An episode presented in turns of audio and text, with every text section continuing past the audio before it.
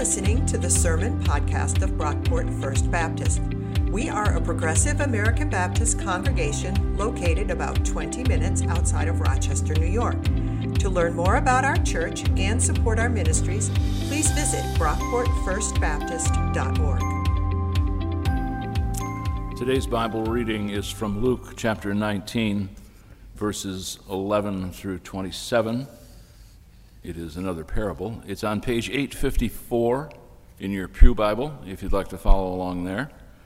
Another little short note um, in this translation, it talks about the master giving his slaves a pound. A pound is a month's wages. So that's barely a year's worth of wages that he's assigning to them uh, in, in this piece, just to give you an idea of the value um, that we're actually talking about. As they were listening to this, he went on to tell a parable because he was near Jerusalem and because they supposed that the kingdom of God was to appear immediately. So he said, A nobleman went to a distant country to get royal power for himself and then return he summoned ten of his slaves and gave them ten pounds, and said to them, Do business with those with these until I come back.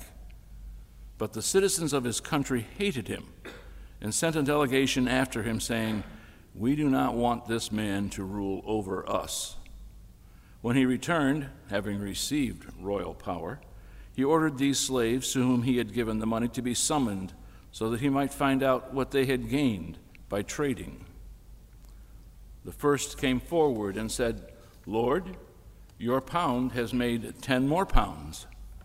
He said to him, Well done, good slave, because you have been trustworthy in a very small thing. Take charge of ten cities. Then the second came, saying, Lord, your pound has made five pounds. He said to him, And you rule over five cities. Then the other came, saying, Lord, here is your pound. I wrapped it up in a piece of cloth, for I was afraid of you, because you are a harsh man. You take what you do not deposit and reap what you do not sow.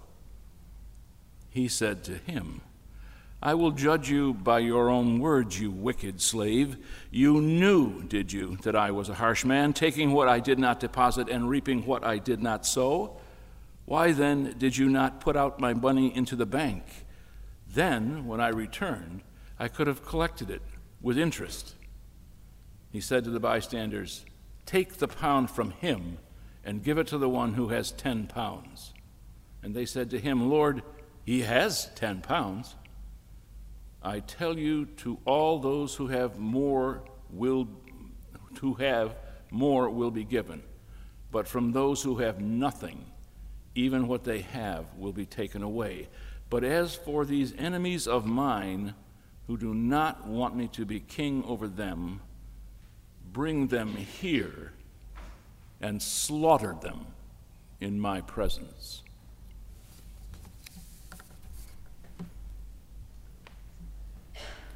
Thanks, Larry. Yep. and thanks, Parker. Let's hear one more, applause for him. That was great. Sax solo.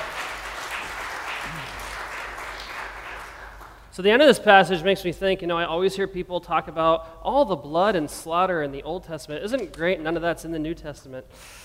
We'll get to that in a minute or two. Um, anyway, uh, we are nearing the end of the series we've been in the last few months looking at the parables of Jesus in the Gospel of Luke. We only have a couple more parables to go, and then we're going to be moving on to something new and exciting for Advent and beyond. So, uh, stay tuned for that. Now, we've talked about this um, a lot in this series, but the parables, these stories Jesus tells in the gospel, they're metaphorical by nature.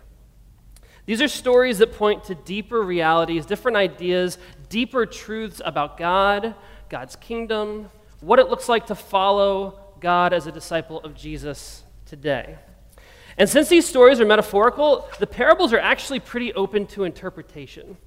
Um, a lot of times when we come to the Bible, we're taught to look for like the one right reading. What's the one takeaway we're supposed to have from this passage? But the parables, almost by design, don't work like that. these stories are open to interpretation.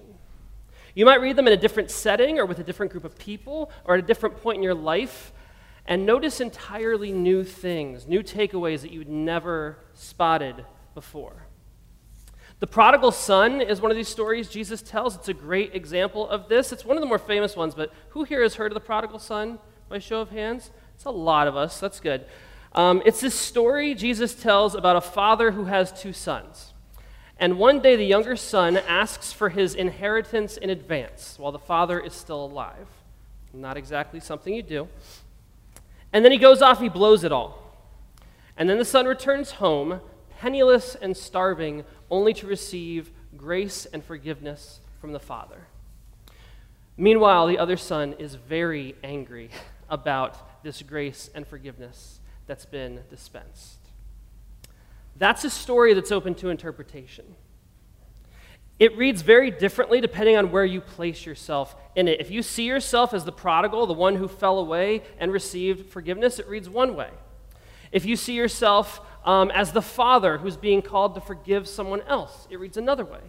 If you're the angry brother who is uh, bitter and enraged that someone else is getting grace, it reads differently. There was actually a popular reading of the prodigal son in the early church that saw Jesus as the prodigal son. Jesus leaves his father's house, he leaves heaven. He travels to a hostile foreign land where he brings this inheritance of God's grace, which he lavishes upon everyone. And then when Jesus returns to God's house, forgiveness is poured out for everyone. Do you see that kind of reading of the prodigal son? It's very different than how we look at the story today, but that was the popular reading of this story for centuries. All that to say that these stories are open to interpretation. We're not looking at the prodigal son today, we're looking at the parable of the 10 pounds. But this is another story that's open to interpretation. The story we're looking at today is about this king who goes off to receive a kingdom. And while the king's gone, he entrusts 10 slaves with a sum of money to manage in his absence. Then the king goes off. The king actually gets rejected by the people in this new kingdom that he's going to. And so he comes back home and asks his slaves to give him an account of the money he dealt to them. And then he deals out rewards or punishment based on that account. Now, the, prop, the, the popular reading of this story today is that it's a story about stewardship. How many of you, if you're familiar with the story, you've heard it maybe in a stewardship series or something like that? Yes, I see some hands. Very good. The idea when we normally read this story today is that the king is God. We are the slaves who've been entrusted with gifts, with sums of something, and our job is to steward those gifts well, to steward them for God's kingdom. And if we steward them well, we'll be rewarded, and if not, we'll be punished. That's the way this story is often read. And I don't want to dismiss that reading today. I don't want to say that that's wrong or anything like that. Because God is our king, right?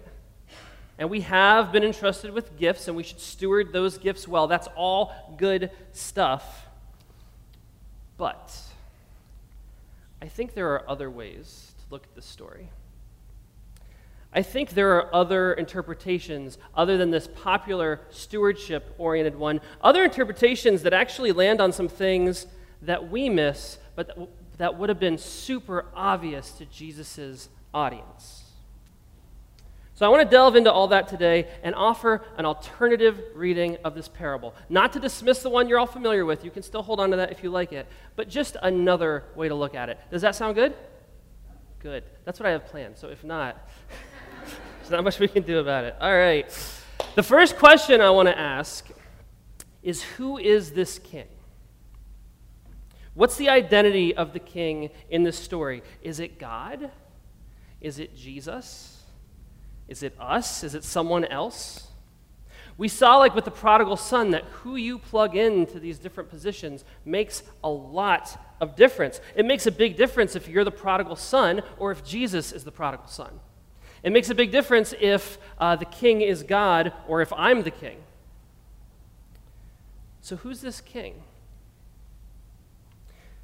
The stewardship uh, based interpretation of the story assumes that God is king, and that's one potential reading. But there's another way to look at it. The king in this story is very rich and very powerful.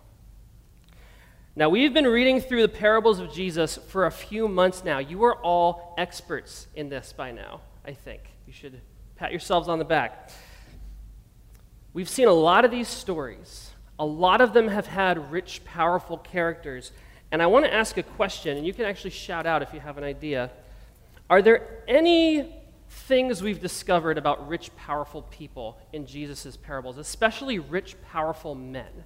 Any uh, common themes, any ideas that we've worked through these last couple of months from the parables? Not everyone at once, please. They say you should never open, ask an open ended question like this in a sermon because you'll be disappointed. They're not all good. Thank you, Sandy. Greedy. Yeah.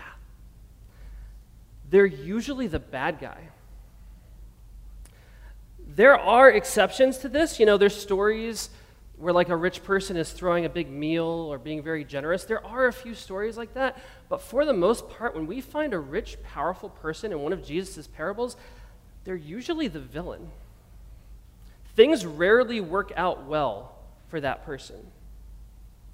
Think about the parable of the rich fool, which we looked at a little over a month ago now. This story about a rich guy who builds all these massive storehouses to store all his wealth and all his treasure, and then he dies the next day. Wah, wah. right? Or the rich man of Lazarus. This is another story. We looked at this a couple weeks ago. This is a pleasant story about a rich man who dies and basically goes to hell. And, and the explanation we're given is that he ignored the poor, hungry beggar at his gate when he was alive. So now the rich man is suffering while the poor man is elevated. The rich guy is almost always the bad guy in the parables. And that's not to say that it's like necessarily wrong to be rich or that like all rich people are bad. This is America. The vast majority of us are quite wealthy globally and certainly historically. Hopefully, that doesn't mean we're all evil. Um, I'll let you figure that out. But in Jesus' parables, when there is a rich, powerful figure, they are usually the villain. So, right away, we get this story about a king who's very rich and very powerful, our antennas should be up. But it's not just the wealth of this guy that gives it away. The, the story itself practically bashes us over the head with the idea that this king might not be a stand up guy. In verse 14, uh, when the king enters into his new kingdom, the citizens hate him and reject him. In verse 21, the third slave, the one who um, didn't do anything with the, with the pound, he says that the king is a harsh man who reaps where he did not sow. And the king almost seems to affirm that in the next verse. Then at the end of the story, verse 27, the king orders for all of his enemies to be brought before him and slaughtered in his presence. Not exactly behavior we should emulate, right? Right. And there's actually a really big tell that this king's not a good guy. It's in verse 26. Um, this is where the king takes the mina or the pound away from the slave with one, and he gives it to the slave with ten. And the king says this this will actually be on the screen. I tell you, to all those who have, more will be given, but from those who have nothing, even what they have will be taken away. Now, we've not only looked at the parables for the last couple months, we've been in the Gospel of Luke now for a year. We started the Gospel of Luke way back in December, and we've jumped around a bit, but we should all be pretty well grounded in Luke's Gospel by now. And if there's anything we've seen in Luke, it's that the teachings of Jesus are the opposite of this. In his very first sermon, Luke 6, or sorry, uh, this is a later sermon, but in Luke 6, Jesus declares the good news that the lowly will be exalted and the powerful brought down. Luke 4, his actual first sermon, he says something very, very similar. But here's Luke 6. Here's what Jesus has to say here Blessed are you who are poor for yours is the kingdom of God. Blessed are you who are hungry now, for you will be filled. Blessed are you who weep now, for you will laugh. You will laugh. But woe to you who are rich, for you have received your consolation. Woe to you who are full now, for you will be hungry. Woe to you who are laughing now, for you will mourn and weep. It's the opposite of what the king says. There's also the, the very first chapter of Luke uh, where Mary, the mother of Jesus, she has this to say God has brought down the powerful from their thrones and lifted up the lowly.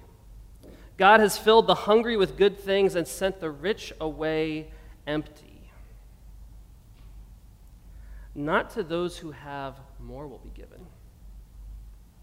Not from those who don't have, even what they have will be taken away. Jesus' message throughout this gospel is the exact opposite. So, who is this king? Is there a king who's the exact opposite of Jesus? Are there any other kingly characters in Luke's gospel that might be good candidates? The answer is yes, and the most obvious candidate is King Herod. There are actually two King Herods uh, in the Bible. There's Herod the Great, who was the king in Judea when Jesus was born. That's the king who famously tried to kill Jesus as a baby. We all remember that pleasant Christmas story, right? But then there's his son, Herod Antipas, who took the throne when Jesus was a young boy after Herod the Great died. Herod Antipas, that's the king Herod who kills John the Baptist. That's also the King Herod who Jesus appears before when he's on the road to the cross, when he's being passed around, first to Pilate, then to Herod, then back to Pilate, and then finally to the cross. Herod Antipas, the Roman appointed king in Judea at the time this story was told, looks an awful lot like the king in this parable. We've actually got a visual. Uh, here's a picture of King Herod.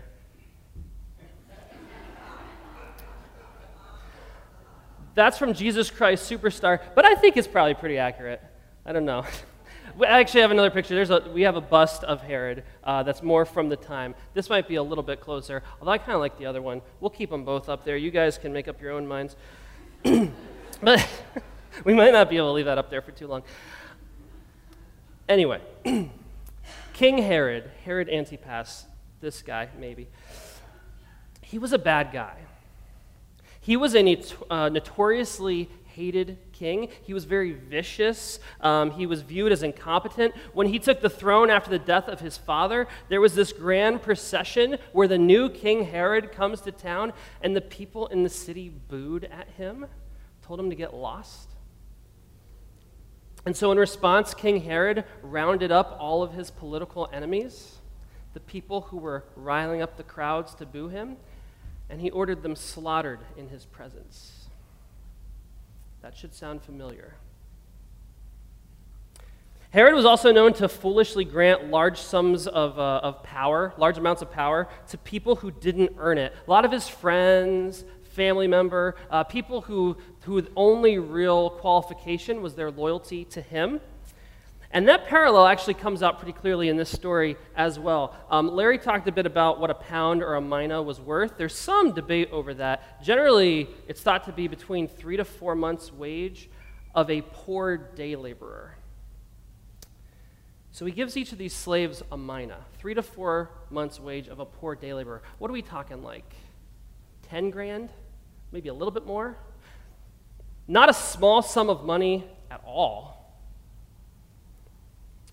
But the first slave takes it, takes about 10 grand, maybe less, maybe more, turns it into 100 grand, which is impressive, but then he's put in charge of 10 cities, which seems a bit excessive. That seems a little unearned, maybe even ridiculous. Some scholars read this story as a parody of King Herod. It's like a first century uh, Saturday Night Live sketch. Jesus is telling this story intended to make the king look as ridiculous as possible. Because this is like the way every corrupt leader functions, right? From like brutal dictators to crooked bureaucrats, seize power by any means necessary. Destroy your political opponents either um, in, the, in like the realm of public opinion or a bloodbath. And then reward the people who are loyal to you with undue power and influence. We've seen this play out a lot through history. Why does Jesus tell a story like this? What's the point? What's the takeaway of this first century Jewish SNL sketch? For that, you've got to look at the context. This story is told right before Jesus enters Jerusalem, Palm Sunday, that famous story where Jesus rides on a donkey and all the people are waving palm branches and shouting, Hosanna, that means save us. Jesus tells this parable right before that happens. That's the very next story. The introduction to this parable, verse 11, it says, As they were listening to this, Jesus went on to tell a parable because he was near Jerusalem and because they supposed that the kingdom of God was to appear immediately. Jesus is about to go into Jerusalem, and there are some people there who assume he's going to be another king just like Herod. He's going to be a good Herod. The actual king who comes to liberate the people, drive out the oppressors, slaughter the brutal overlords who've been oppressing the people, and empower the people. The crowds want a Herod style king. Those people shouting Hosanna on Palm Sunday, they want a king like Herod, but on our side. Someone who will give us what we want. Someone who will smite our enemies for a change. In the original context, I think Jesus tells this story to draw a contrast between himself and Herod. That's at least one way to read this story. To let everyone know that this kingdom, God's kingdom, isn't going to look like Herod's kingdom. And we all know what happens, right? Jesus rides into the town and is welcomed as a king. The people reject him, and there's a bloodbath. But this time, it's not his enemies that are slaughtered, it's the king. It's Jesus' blood that is spilled for the salvation of the world. Jesus' coronation ceremony is the cross. It's where a Roman soldier puts a sign over his head that reads, King of the Jews. It's through the cross that Jesus conquers death once and for all liberates us from sin, and establishes God's kingdom on earth as it is in heaven.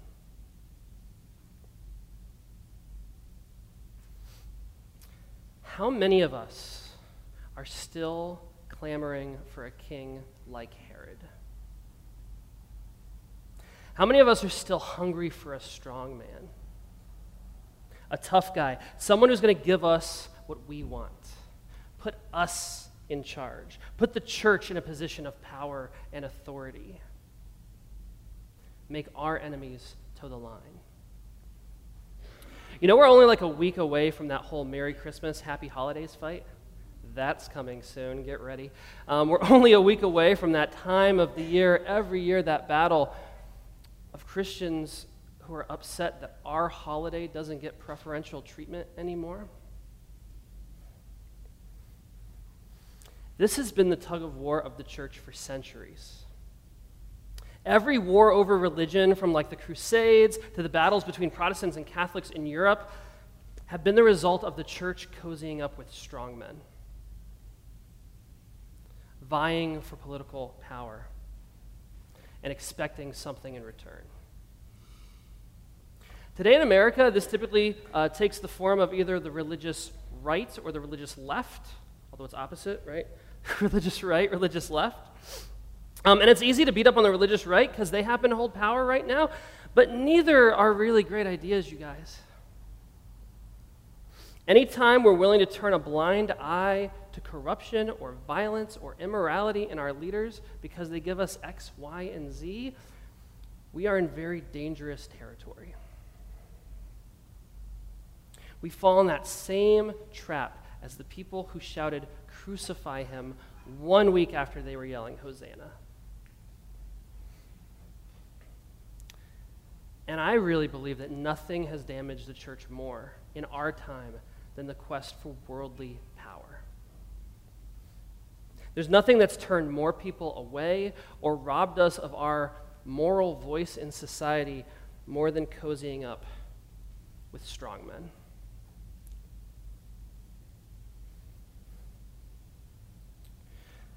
After Jesus marches into Jerusalem, after all the palms and the hosannas and all that, he looks over the city and he weeps. Same chapter we're in, Luke 19, but starting in verse 41.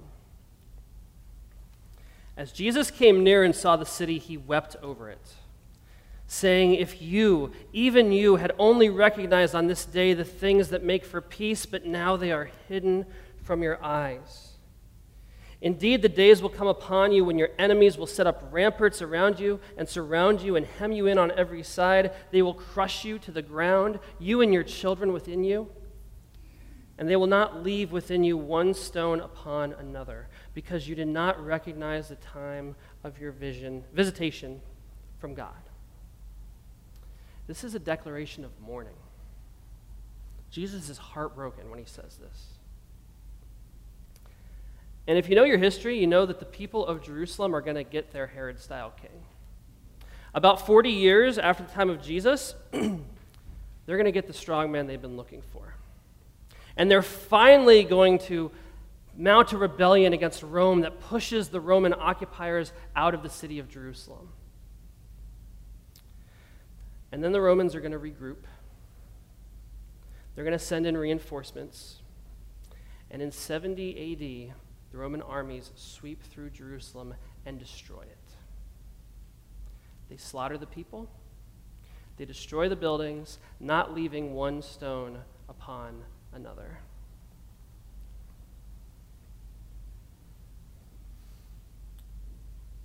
If the church keeps striving for worldly power, if God's people keep striving for worldly power and authority, it's going to destroy us. But if we can tap into God's kingdom, if we follow Jesus as king, if we take up our crosses daily and die to ourselves, if we love our neighbors and even our enemies, if we spread the good news of God's kingdom in our communities and across the world, well, then the powers that be can't touch us. And we just might even save the church in the process. Let's pray. God, thank you. Thank you for sending us a king in Jesus who looks nothing like Herod. Thank you for giving us a king who rules through love and compassion. A king who would sooner lay down his life for his enemies than slaughter them. Be with us, God. Be with your church. Give us wisdom and truth. We know we still search for kings like Herod, Lord, but help us to repent from that search and to follow Jesus as our one and only King. Amen. Thanks for listening. If you enjoyed what you heard, please be sure to rate, review, and subscribe to this podcast on iTunes. You can connect with us on Facebook at Brockport First Baptist, on Twitter at BrockportFB, and on our website, brockportfirstbaptist.org. Our theme music was composed by Scott Holmes. This has been a production of Brockport First Baptist.